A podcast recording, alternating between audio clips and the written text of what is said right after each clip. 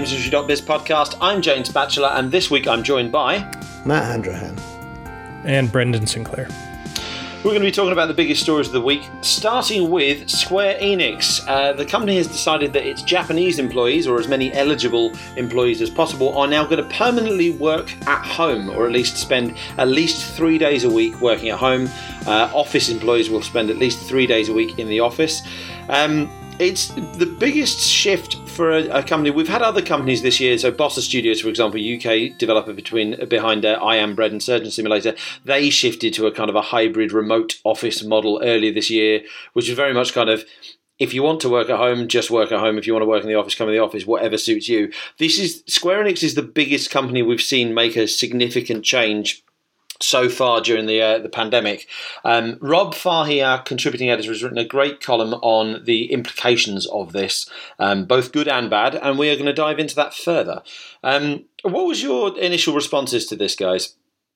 I think it's uh, it, it's interesting because it's something that we've kind of been expecting uh, since March just like we've sort of speculated about the possibility of companies getting a taste for remote work and and then deciding like hey you know this this actually uh, doesn't harm the productivity. It cuts out things like commute time for our employees greater flexibility with where they live. All that is is is appealing for a lot of reasons.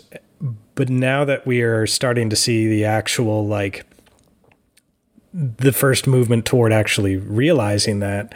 Um, I've mostly just got a lot of questions as to uh, sort of a, a messy transitional period uh, that we're that we're looking at here, where companies are still uh, they still have these offices that they're paying tremendous amounts of money to rent.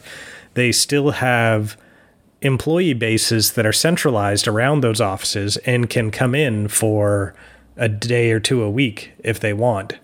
Um, well, once the pandemic's over, and and that doesn't seem to me to be what that won't be the situation. I don't think if we do see uh, publishers switch whole hog to uh, remote work because uh, the the the expense of the office space, the the expense of uh, for the developers of living so close to these development hubs uh, and these offices, it just seems unreasonable to to foist that on uh, both the publisher and the, and the and the people working there if they're only going to do it for like two days a week so I, am I'm, I'm just really uh, curious, like what happens to offices, like do they do they if they if they go for a more remote work uh, setup,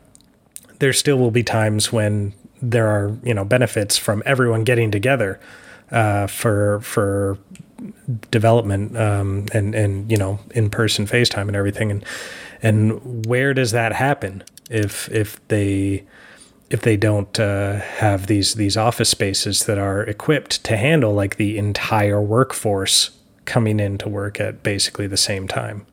That's the thing. It does it does feel a little short term focus of on right. Well, the day to day for now and the day to day for some you know, for, for some considerable time works as you know primarily remote. But there are always going to be those times that you need more people, certainly more, you know, like to get everyone to the office. Um, the example, uh, Siobhan Reddy from Media Molecule actually spoke to uh, our publisher Chris Dring, was talking about this. Um, she said um, that making games remotely is easy enough, but coming up with ideas and brainstorming them remotely is much more challenging.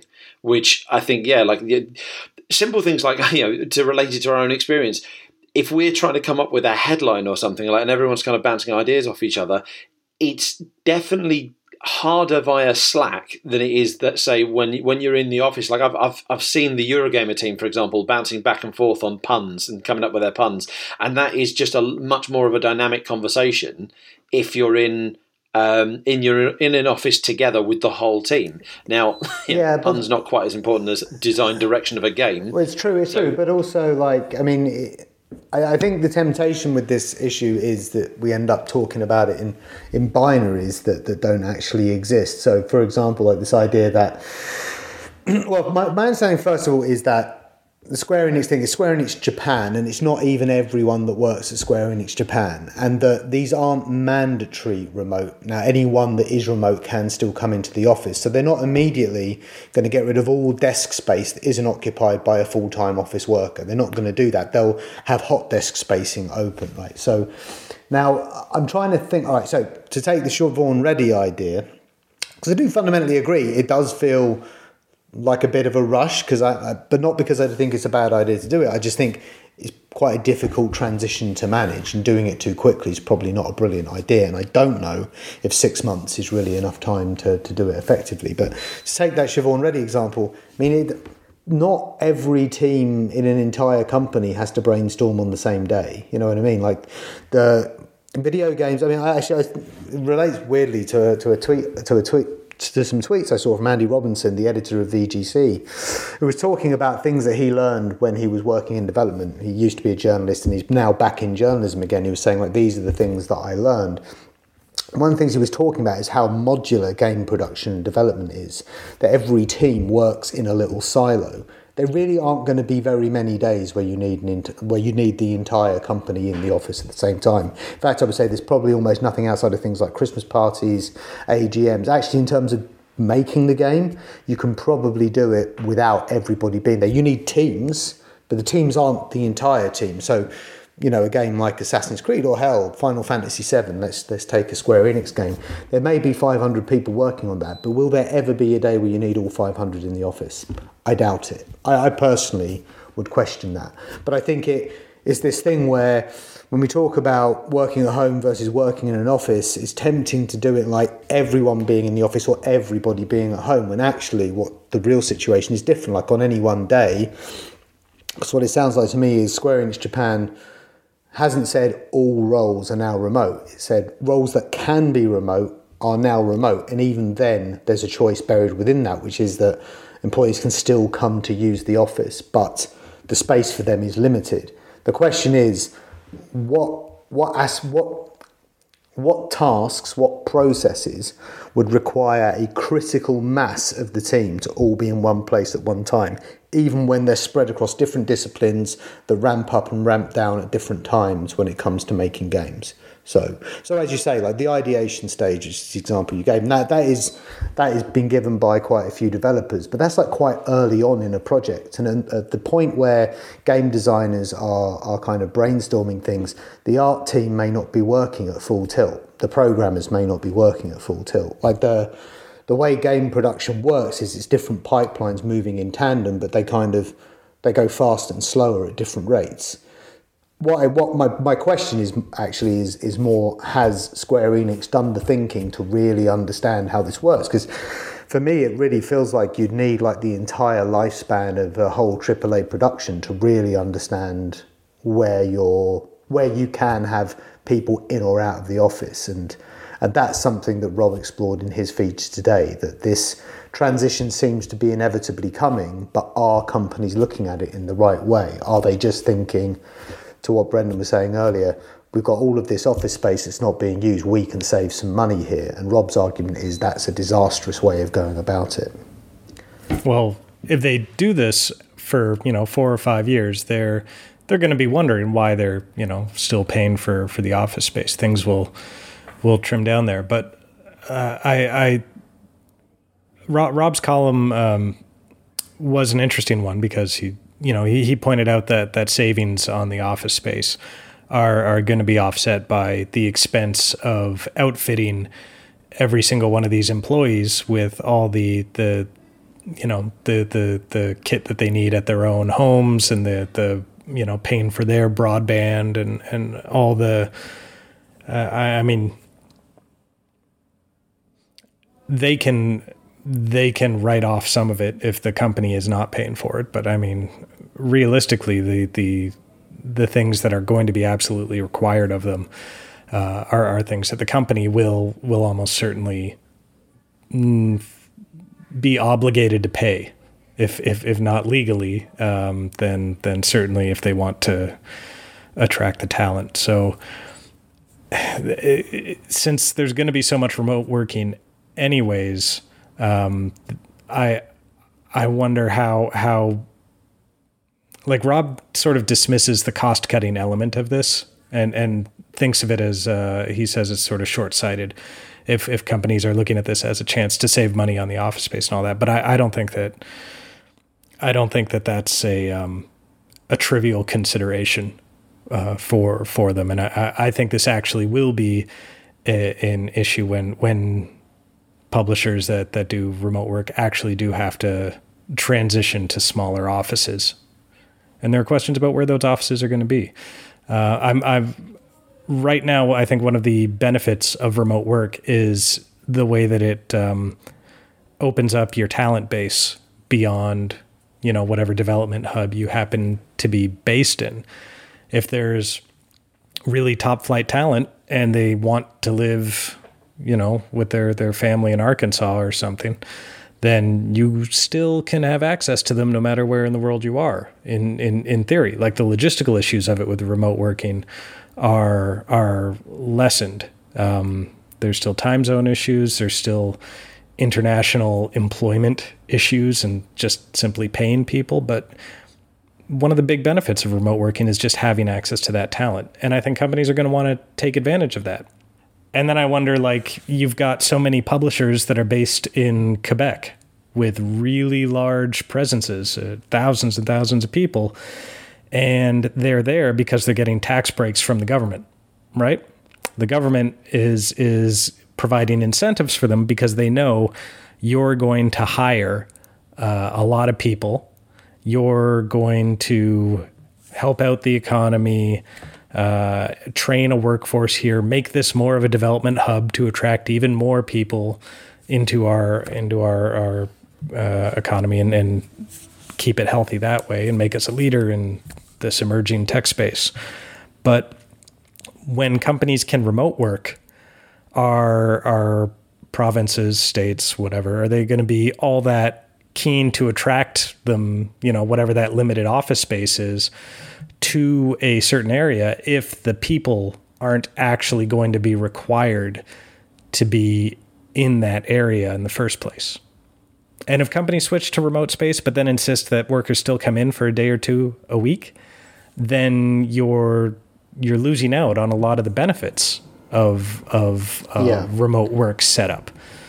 So that's it, something, yeah so I, like I think there's Sorry. there are a lot of a lot of things uh, around the industry that this decision that publishers are making right now um, that will have knock on effects of it.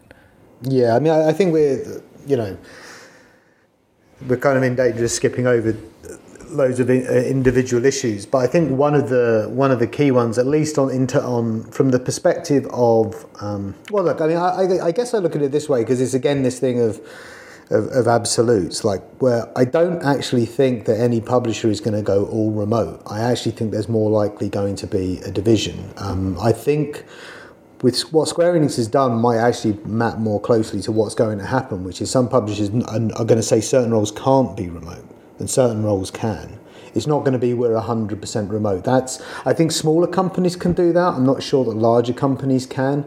Um, that would be my feeling, at least. There's there's no kind of rule book on this at the moment. Obviously, it's only happened in a few places, but I think it's it's pretty telling that that smaller companies have felt more free to, to do this. And indeed, you know, way before the lockdown, plenty of smaller developers were were already doing it. The Square Enix feels more significant because it's a much much bigger company um, and there are many more logistics to consider but it hasn't said everyone can go and you would have to think that the role by role there i mean well we would know right? We, we, we could say like our, our website is remotely run um, so therefore this kind of work can be done effectively remotely.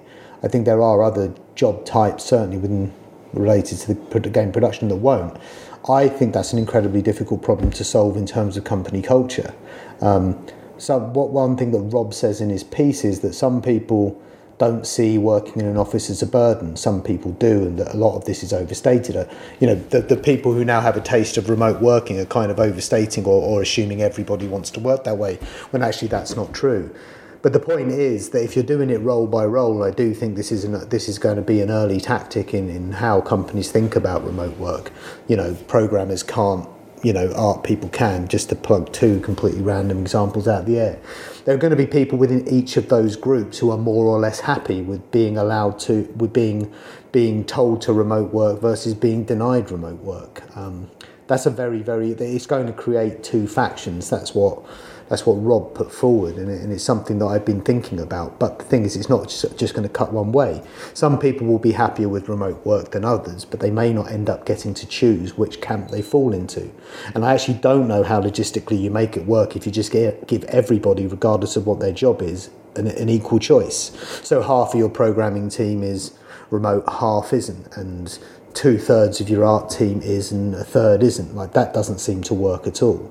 So I think I don't. Mm, I think we're going. The company's experimenting with this have got a bunch of different issues in many directions to solve. Brendan, you you you you kind of gestured towards sort of like local governmental issues um, around, you know, when, where the Quebec government, for example, gives support to games companies and what happens when half of the workforce of a particular company decides to move to a different province in Canada because it's cheaper there or they're nearer to their family. What does that do for that kind of support? That's one side of it. But another side of it is just who gets to choose where they work, how they work is it done by role? Is it just done by individual? And how do you make if you if you're a manager and half of your team is over Zoom and half of your team is sitting in front of you? How do you make that feel harmonious? It it just seems to be like a, a huge box full of various different problems that's been opened up purely because everybody's had a taste for six months of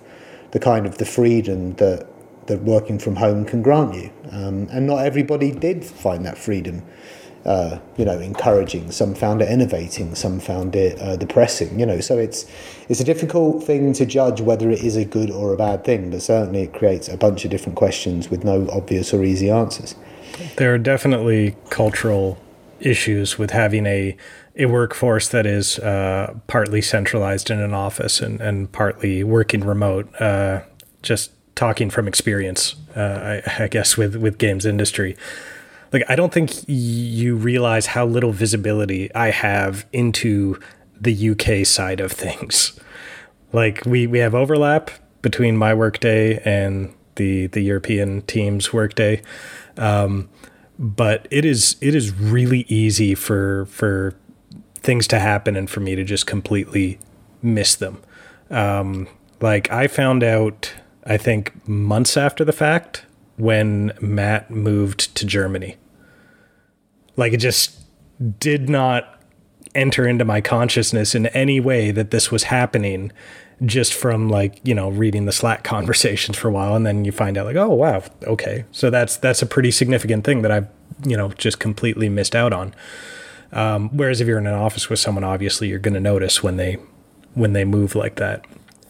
Um, it, like I'm, I'm not i'm not complaining about the the you know cultural divide here. Uh, I think our team is small enough that it's it's been able to be you know pretty pretty good, pretty functional for the most part. But like when I think about just the the sort of way that people can feel um, isolated or on an island or not part of you know like the core team when there's half the team is is seeing each other every day and and sort of having you know the, the ability to to like have that social time, uh, the water cooler talk stuff that that that helps uh, make them feel close. Then then like Rob was warning in his ed- in his editorial, kind of like there's a risk of cliques forming, and it's it's not it's not like there's a group of people that get together and decide let's keep these other people out or let's only be friends with among ourselves. It's just sort of like this is how it works when when someone is a you know a, a profile in the Slack chat for a few hours a day, or or you know a remote voice in a meeting, and and that's something that I think, especially for larger development teams, Matt's right. That's going to be a, a huge issue for for them to deal with. Another element of the communication difference, though, I, I think uh, that that publishers might like is uh, I, I suspect that a remote working workforce is going to be less likely to unionize, um, partly be, because of that lack of uh, interpersonal time to like kind of uh, talk as as friends in, instead of as coworkers. Um, the just kind of that that that isolation and that lack of visibility into everyone else's working situation.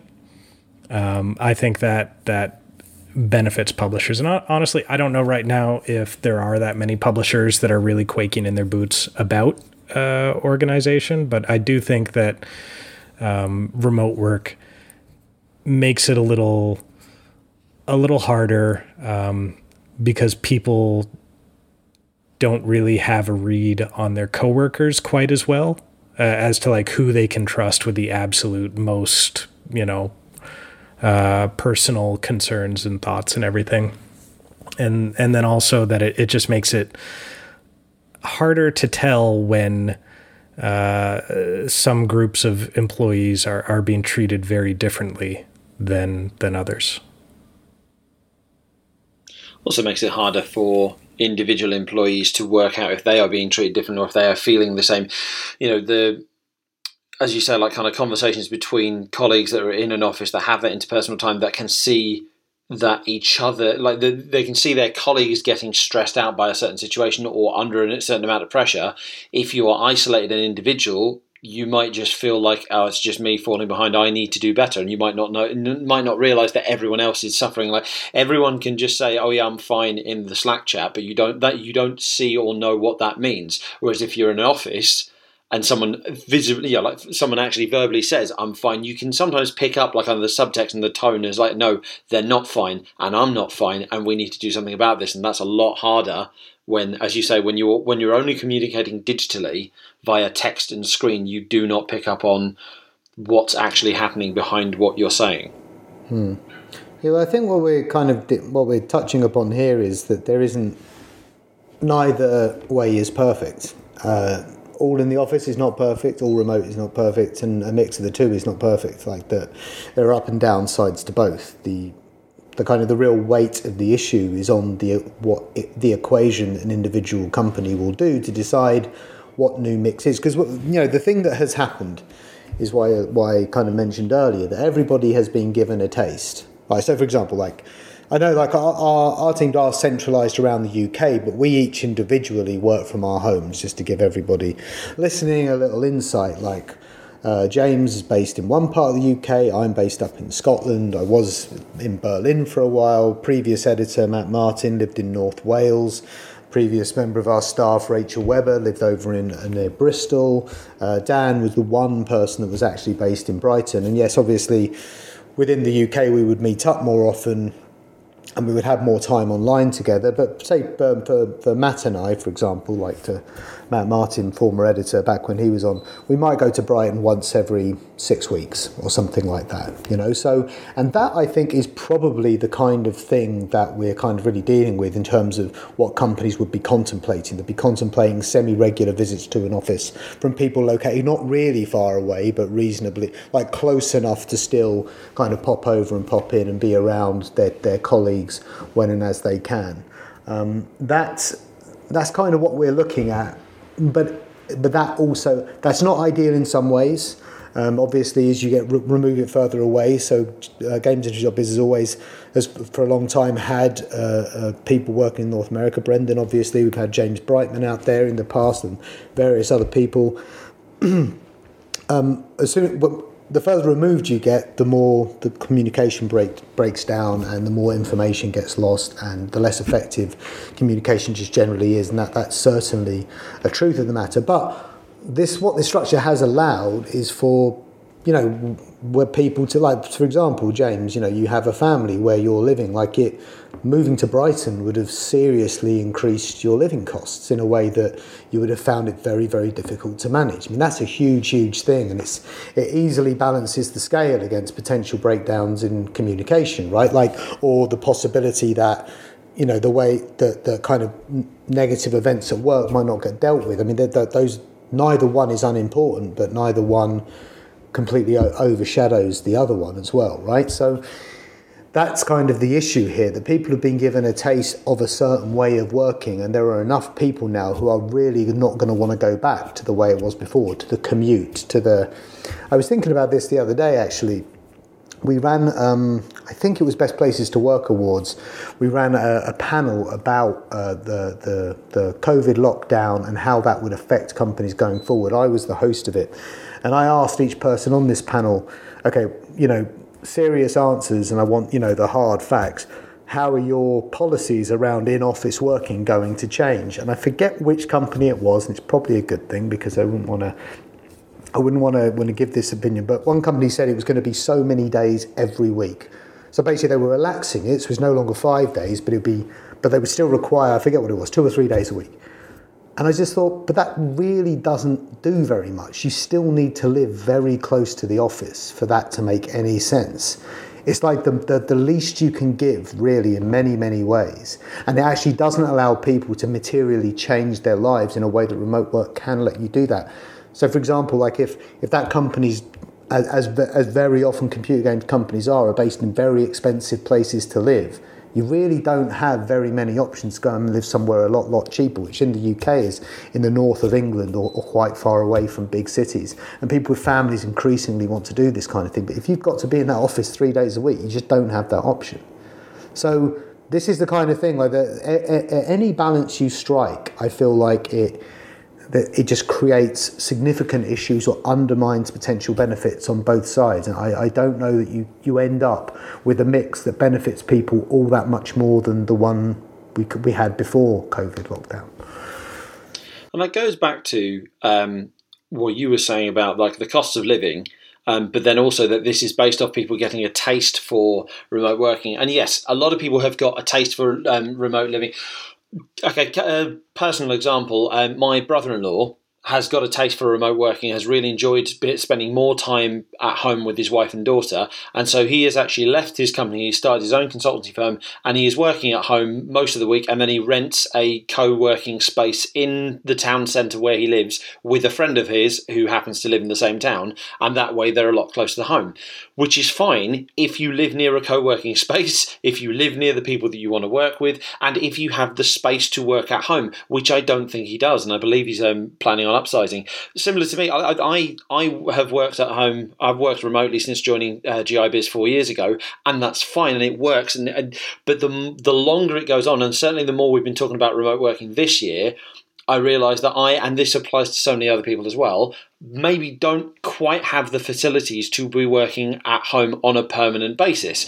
I have my shed. Famously, I have my shed that I work in during the summer. It's only is, yeah, that's only warm enough for about five months of the year. It's only warm enough for about five months of the year, and that's only due to global warming. If we had a proper traditional historical British summer, it would be two mm-hmm. weeks a year, mm-hmm. and then the rest of the time mm-hmm. I'm in the kitchen. Matt, I believe you also kitchen. work in the kitchen. kitchen. That is not necessarily. Yeah. I deal. I mean, we, we talked about this on an uh, episode earlier this year about the benefits of having a, a, permanent workspace versus just having the flexibility to work wherever. And for different people, it's different things. But I'm actually reaching the stage, and I'm sure other people are after you know six to eight to nine months or however long it has been that we've all been um, stuck at home, I'm actually thinking, you know what? No, I would like a proper room that isn't made out of wood that could serve as a workspace. But then that comes into that cost of living of, right, well, now you're talking about moving into a house that has an extra bedroom. And obviously, as we, you know, certainly in the UK, the more bedrooms you have, the higher your property costs go. And yes, potentially I could move to a further area because I'm remote and I don't have to stay. But there are other factors like I want to be able to stay obviously close to family, but also I want to be, I still need to be able to access the office as and when we do. So I need to be near a transport hub. We go on um, events. I happen to be 20 minutes down the road from an airport. So that's kind of what, and there's all these different factors that, yes, I like working at home, and a lot of people this year will have liked working at home. But does the home is the home set up to allow for home working? Houses are not built as as office with offices in mind. So for everyone to suddenly shift, and I'm not saying that we are going to, but but for there to be this dramatic shift of more people working at home, houses aren't necessarily built for that in a way that suits everyone. Yeah. I think it comes maybe right back round to sort of first principles, which is you know why why exactly it has Square Enix decided let's do this right now rather than wait to see what impact a vaccine has and, and then figure out what kind of working situation can be restored in short order once that happens, right? Like, why, why has it kind of made this commitment to it already? Is it just about saving the money on, on the rent? Because all of those seems to be pretty valid concerns to me, and and it just seems like like a very very it just seems a little bit too quick to kind of rush into a, a, a changing the way that you work for the rest of time basically. That that's that's a big thing to commit to that raises all kinds of issues some of which we've just described here. And again they're not they're not issues with obvious solutions at this stage and every issue has its sort of you know has a corresponding benefit it seems to me and every benefit has a corresponding issue. So it, it just yeah, whichever which, whichever kind of version of this remote in-office balance you come up with, it's going to create a new set of problems for, for a different set of people. I think. I think on the whole, remote working is is still um, better for for the employees, uh, at least like having having the option of remote working. Anyways, um, there's there's too many too many people um, living where they they don't want to live, where they might not be able to afford to live, um, having their hands tied like that. Uh, I, I I just think that the benefits that that you would get by by letting people uh, sort of settle on their own living situation and and working around that um, would would be tremendous. I mean, just having lived in the Bay Area and worked with people who were commuting two hours each way to to get into work, into the office, like that's that's not. I don't know how they did it, but there there are there are a lot of people that are are just kind of in these really untenable, horrible situations like that, and and just letting them work remotely would be such a a a boon to their to their mental and physical health. Um, I, I can't imagine that that uh, that returning to a office mandated situation would. Um, I, I, I don't think that's the the ideal way forward here. I think we need to we need to either figure out some way to do a, um, a sort of half and half, you know, work from home several days a week or whatever, uh, or or just kind of transition to remote work being the standard, because uh, because yeah. having it yeah. all centralized is just, you know, as as anyone who's who's just seen what's happened with you know, San Francisco. Uh, any any big city, New York, Toronto, seen seen what happens with like just such a huge concentration of of people and this obviously isn't just the video game industry doing this, but but and and all these people being forced basically by their work to live in the same tiny tiny area of land is it, it creates so many problems that alleviating them any way you can I think is is uh, not a bad thing. Yeah, and I it makes me think actually. Um, uh, someone I know, let's call him my brother because he is in fact my brother uh, was looking for a new job just recently. Um, he the, the, kind of work he does, it's you know involves like being on the telephone a lot, for example, um, and he he would be moving from having just done moving from one very similar job to another very similar job. So there's the same basic processes are involved. And obviously he'd been working from home and, and, all of his work had been set up so he could do it from home. And he was looking for a new job and that that a potential employer said that when all this is over, we will need you to kind of be based near the office and be in the office four or five days a week or whatever it was. And this office is a long, long way away from where he currently lives. And the issue there, of course, is that it has just been proven, it has been proven for the last six months that this work can be done not in an office and it can be done effectively. In his line of work, productivity barely dropped, right? So there aren't there aren't these ideation phases, for example, which is what a lot of people in development cite, which I still think is a little bit dubious and actually those can be addressed remotely. It's just we haven't really had very much time to, to figure out the best solutions. And certainly if everybody can just show up to an office one day on, on a Monday, for example, each week to do that ideation, I think it can still work. Uh, it's a digression though. But he was talking to me about it, and and it just made me think, oh yeah, you know, the standard for employment for decades and decades and decades has been you need to uproot your life and your family and move all the way across the com- country for not even that much money and certainly no hope of like early retirement or cashing out or any of the things that you get if you're like an entrepreneur or whatever it might be you know just a wage. But people but employees have been expected to do that.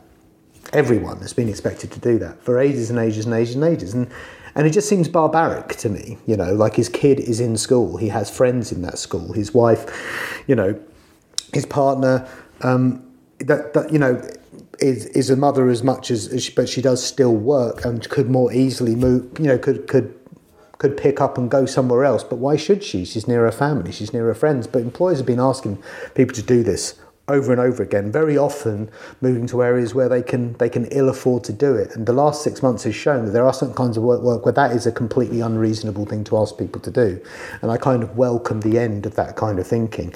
Um, it sort of seems to stem from a basic assumption that everybody should just be grateful they have a job, when actually employers should be grateful that, that people come to work for them and should be trying to find ways to make that have as little impact on their general happiness, well-being, health, emotional health, so on and so forth. And it's really just kind of forced that issue to the forefront and given everybody a really strong arguing position to say, you know what, you can't tell me I need to move to Scotland when my job involves using the internet on a laptop anymore. You know, that it, it, it has changed the dynamics of that discussion um, in a way that, that there's kind of offered hard proof that there's a lot that can be done that doesn't involve being in an office five days a week. So uh, I'm with Brendan. I think it, it's on the whole it's a good thing, but I also think it's kind of the genie's out of the bottle, and I, I actually just think it's a foregone conclusion now. Every com- company is going to have to be a lot more open to this idea and to support it and enable it in ways that they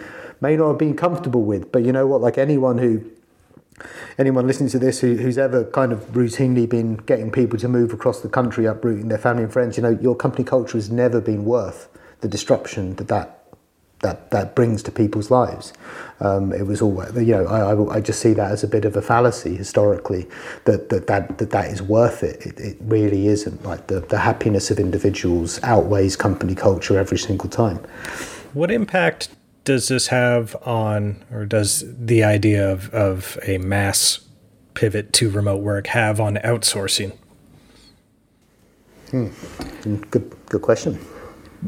Just we've we've we've seen so many publishers um, turn to support studios or, or, set up studios in in very uh, low cost uh, places to to help make their games, and I mean, even from the from those support studios uh, perspectives, they they probably understand a lot more about remote working and and how to handle that um, those problems of productivity when you're not communicating with with people directly a lot better than than companies that have been completely centralized to this point because their their day to day has always been, you know, answering to people that are on another continent even.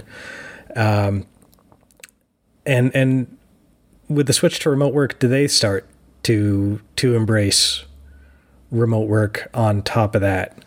Do do developers start to move out of these uh, high cost areas decentralized, and do, do you wind up then with a uh, a concentration of highly trained, highly talented developers, but they are in the highly expensive cities, and and are they going to have a harder time uh, finding employment without you know, following the, the, the trend of other people who are willing to relocate to cheaper areas. And, and, and part of the reason I'm asking this is because I look at what happened, what has happened with game journalism in the last 20 years, uh, as we've we've realized like you don't need a centralized office to do what we do. Uh, we still have some. We, you know, we have you know GameSpot and IGN. They're right down the street from each other in San Francisco. Uh, Game Informer is they in Wisconsin. Not not quite as uh, um, expensive an area, but they're still an office and centralized. But so many other places um, the you know Kotaku's and Polygons and, and, and such are have more distributed workforces. And and like I, I know a number of journalists um, who are experienced and talented and fantastic, and they live in the Bay Area, but they haven't been, you know, able to find uh, reasonable employment in, in game journalism as as a result of that because they just can't you know the, the the wages aren't aren't enough to to really support living in these expensive areas because you can find someone living just about anywhere who who can do it. And maybe maybe the the talent set for journalists isn't as highly valued as as it is for uh, programmers and engineers um, to say the least but still when when when the workforce, you know, is each individual is basically competing for jobs against people who need a fraction of of the money to to make it viable for them. Uh, like it just becomes very very difficult uh, to to make it work um, when you know you're living in San Francisco and and asking for, you know, not low six figures to get by, and there are people in in Oklahoma or or or Georgia who you know can do the job maybe as well, and and they only need a fraction of the money. Yeah, but then of course you know that that is itself an outcome of the hyper concentration of tech companies around single cities that make it impossible to live for not just games journalists but all kinds of people who previously called it home. And that in and of itself is not not a great situation. So it's like it's a it's a bad it's like the the underside of an already broken you know of an already broken situation i guess which was broken by the very thing that that you know that, that, that it's kind of like a loop it's all, it's all tied together but actually you can extrapolate that beyond i mean in terms of game development i mean though that actually this already happens you know that the, the, the uh, a huge chunk of the team that makes FIFA is in Romania, um, and then a smaller chunk is in Vancouver. But it's a game made by EA Vancouver because because the computer science education in Romania is good. Um, they may not have kind of people who are very experienced with sort of high level AAA product management and stuff, and those people they get from from uh, West Coast U- US and North America, and they get the sort of rank and file and programmers, artists, and so on from universities in Bucharest and, and around because they don't require many more wages, but that's already happening, right? That there's a reason why there's a Ubisoft Casablanca, you know, um, there's a reason why Ubisoft has come has there's Ubisoft Jakarta. Like these are these are not necessarily about chasing talent, though I would say that there's plenty of very talented people in all of these countries, but it's it's much much more because that that talent does not cost nearly as much, and when you when you need plenty of people to work, that makes more sense. So one one of the things that does get brought up a lot is that. remote working just makes it easier to go get you know cheaper talent elsewhere in the world. I mean i think one thing to remember is that it is still talent. These people are still very well highly trained and very skilled so they're just as deserving of a job as anyone else. And in an industry that's kind of digital and remote that yeah someone you know if, if, if it's an english company i don't necessarily see it as a bad thing that an english person is going up against a romanian for the job when you're selling your products to the world not just to people in england for example um, but it does will have a huge knock-on effect to the job market and what people can reasonably ask for in terms of wages. You know that that that sort of competition will just mean that everyone gets paid a little bit less. That's potentially an outcome of it because part of the reason why. Uh, programmer is on high six figures as a starting salary in San Francisco is because of how much San Francisco costs, not because of the inherent worth of that job, or that's not based on the amount of money that the game ultimately earns. That's that's an outcome of the place they live. Um, it's a thorny issue, right? Like I again, I, I do feel like every time you look at it one way, there's another way of looking at the, the opposite has its own equivalent problem. That is all we've got time for. It's a big topic, and I have no doubt we'll probably return to it on a future week. In the meantime, please go back and listen to previous episodes of the podcast. Uh, particularly enjoyed our recent Games of the Generation uh, podcast that we did. Go go back and listen to that. It's about two hours, but it's definitely definitely worth it. That's on the feed, along with all our game developers playlist and five games of uh, spin-off episodes. You can find them all on the feed on your podcasting platform of choice, and you can get your news, insight, and analysis into the world behind video games at gamesindustry.biz.